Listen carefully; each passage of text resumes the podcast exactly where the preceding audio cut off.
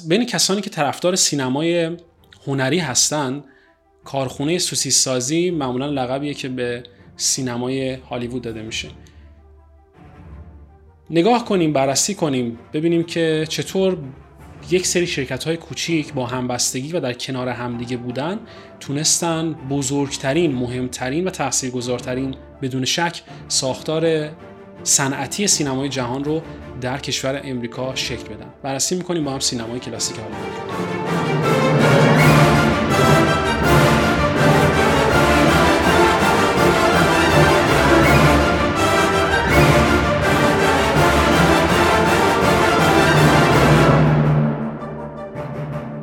عزیزان بسیار خوش اومدید به فیلمولوژی. بنده علیرضا بدی هستم. و خوشحال هستم که باز این شرایط مهیا شد که ما ضبط برنامه رو ادامه بدیم. به حال من بسیار درگیر هستم درگیر کارام هستم و ساخت کار برای من توی اولویت قرار داره. همینطور راه زندگی من از ساختن کارهای من به وجود میاد و بحث ساختن فیلم الان توی اولویت 100 درصد هست برای من و تا اونجایی که می‌تونم سعی می‌کنم که تمرکز رو بذارم روی اون کار. به خاطر همین حالا هر از گاهی که وقت آزاد بشه حتما دور هم خواهیم نشست و گپ خواهیم زد مثل امروز که قرار است با هم بررسی بکنیم سینمای هالیوود رو.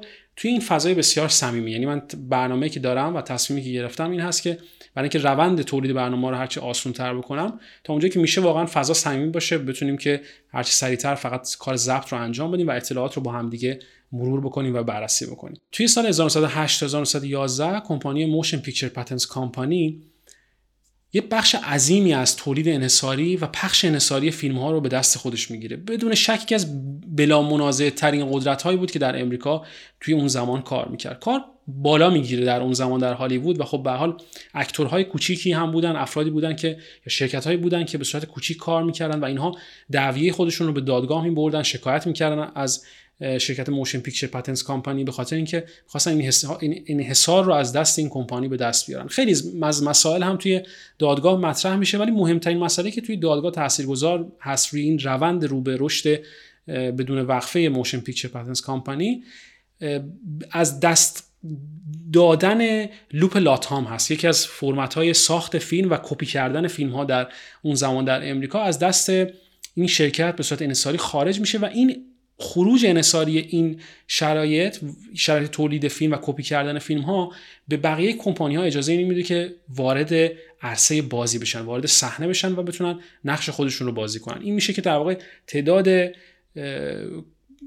واقعا بیشماری از شرکت های کوچیک میان کنار همدیگه و با همدیگه تشکیل یک سری گروه هایی رو میدن یک سری شرکت هایی رو میدن که از دل اون شرکت ها خب شرکت های مهمی میاد بیرون مثل Universal Picture مثل Fox مثلا یا Warner Brothers که حالا راجبشون صحبت می‌کنیم که اینا اصلا چطوری شکل گرفتن و چه اتفاقی براشون میفته در اون دوره امریکا. حالا که به حال شرکت موشن پیکچر پتنس کمپانی در قدرت خودش رو به عنوان یکی از مهمترین استدیوهای تولید فیلم داره از دست میده این شرکت های کوچیک میان و شروع می‌کنن به ایفای نقش کردن. اینجا هست که در واقع نقش تهیه کننده آروم آروم داره تغییر می‌کنه در مسئله سینما و در مقوله سینما. تا قبل از این تهیه کننده به حال مسائل دیگه رو به عهده داره کمان که کارگردان هم همینطور بهش اشاره خواهیم کرد به چه صورتی است. ولی اینجا در واقع تهیه کننده به عنوان خدای فیلم آروم آروم در واقع مطرح میشه در مسئله ساخت فیلم. خیلی از عزیزان فکر می‌کنن که کارگردان کسی هست که در فیلم تمام قدرت رو به دست داره. البته مطمئنا استثناهایی هم وجود داره ولی به صورت کلی در واقع تهیه کننده هست که به حال خیلی تاثیرگذار می‌تونه باشه توی پروسه ساختن فیلم. و اصلا اگه تهیه کننده این نباشه فیلمی وجود نداره. این تهیه کننده است که تمام آن چیزی که کارگردان یا اون گروه هنرمند و خلاق در کنار هم دیگه نشستن و قرار هست که تولید بکنن رو این تهیه کننده هست که تهیه تمام این موارد رو به دست می‌گیره و کمک می‌کنه به کارگردان. شاید تهیه کننده اون vision هنری کارگردان رو یا یک تصویربردار رو یا بازیگر رو نداشته باشه که مسلما اینطور هست به خاطر اینکه هر کدوم از این function ها هر کدوم از این در کارکردهای سینمایی تخصص خاص خودش رو داره نیاز به درس خوندن داره نیاز به تجربه داره و تهیه کنندگان هم معمولا آگاه هستن به این مطلب. اما تا پولی نباشه تا مواد اولیه اون فیلم در اختیار نباشه خب نمیشه فیلم ساخت. و این هست که اصلا شما می‌بینید که مثلا در به فرض سینمای هالیوود وقتی که جایزه بهترین فیلم سال رو می‌خوان اهدا بکنن به تهیه کننده این جایزه رو اهدا می‌کنن نه کارگردان. و این در این سالها هست که در واقع نقشه توی 1911 به بعد در واقع با اتفاقاتی که براتون توضیح دادم در این سالها هست که نقش تهیه کننده شروع می‌کنه به تغییر پیدا کردن در شکل ساختاری فیلمسازی جهان. یواش یواش اون سیستم ستاره سازی هم که در رابطه باهاش صحبت کرده بودیم توی برنامه قبلی به خصوص در سینمای ایتالیا آروم آروم نقش بیشتری داره اینجا ایفا می‌کنه دیگه. یواش یواش ستاره های سینما کسانی که مردم به خاطر اونها میان و پول خرج می‌کنن وارد سینما میشن به قدرت بیشتری می‌رسن. این رو متوجه میشن که در واقع مردم به خاطر یه درصد خیلی زیادی از مردم حداقل به خاطر اون آدم ها هستن که به خاطر این القاب و این اسامی هستن که میان و بلیط رو خریداری می‌کنن. و این میشه که در واقع این ستاره ها شروع می‌کنن به خواستن بیشتر تمنای بیشتری دارن خواستای بیشتری دارن و دستمزدهای نجومی طلب می‌کنن یا اینکه به صورت خاص و مختص با یک سری کمپانی ها قرارداد میبندن برای اینکه بتونن تا اونجایی که می‌تونن کارهای گزیده شده تری از خودشون ارائه بدن. سالها در امریکا داره سپری میشه و مفاهیم ساختارها دارن شکل می‌گیرن دونه دونه با حضور این آدم هایی که دارن وقت می‌ذارن در استودیوها و شرکت های کمپانی فیلم سازی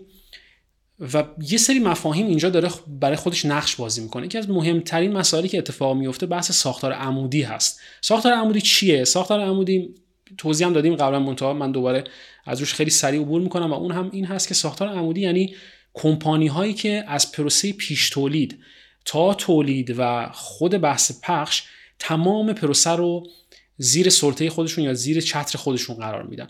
و این بسیار بی‌نظیره. یک اتفاق بسیار درخشانه. به چه جهت؟ به این جهت که این امکان رو فراهم می‌کنه که بشه در واقع اون فیلمی که ساخته میشه با اون همه هزینه‌ای که اتفاق میفته براش و اون همه زحماتی که براش کشیده میشه به بهترین شکل ممکن به دست آدم ها برسه. ولی شرکت های بزرگی اینجا دارن نقش بازی می‌کنن. اینجا اصلا مسئله یه آدم یا یه سری آدم ها نیستن بلکه شرکت های بسیار بزرگ با پول های بسیار gigantic اومدن و میان حتی سالن اجاره می‌کنن سالن می‌خرن حتی. یه سری آدم ها رو به صورت انحصاری برای خودشون نگه میدارن و شروع می‌کنن به ساختن فیلم های خودشون در همین چارت عمودی که خدمتتون توضیح دادم.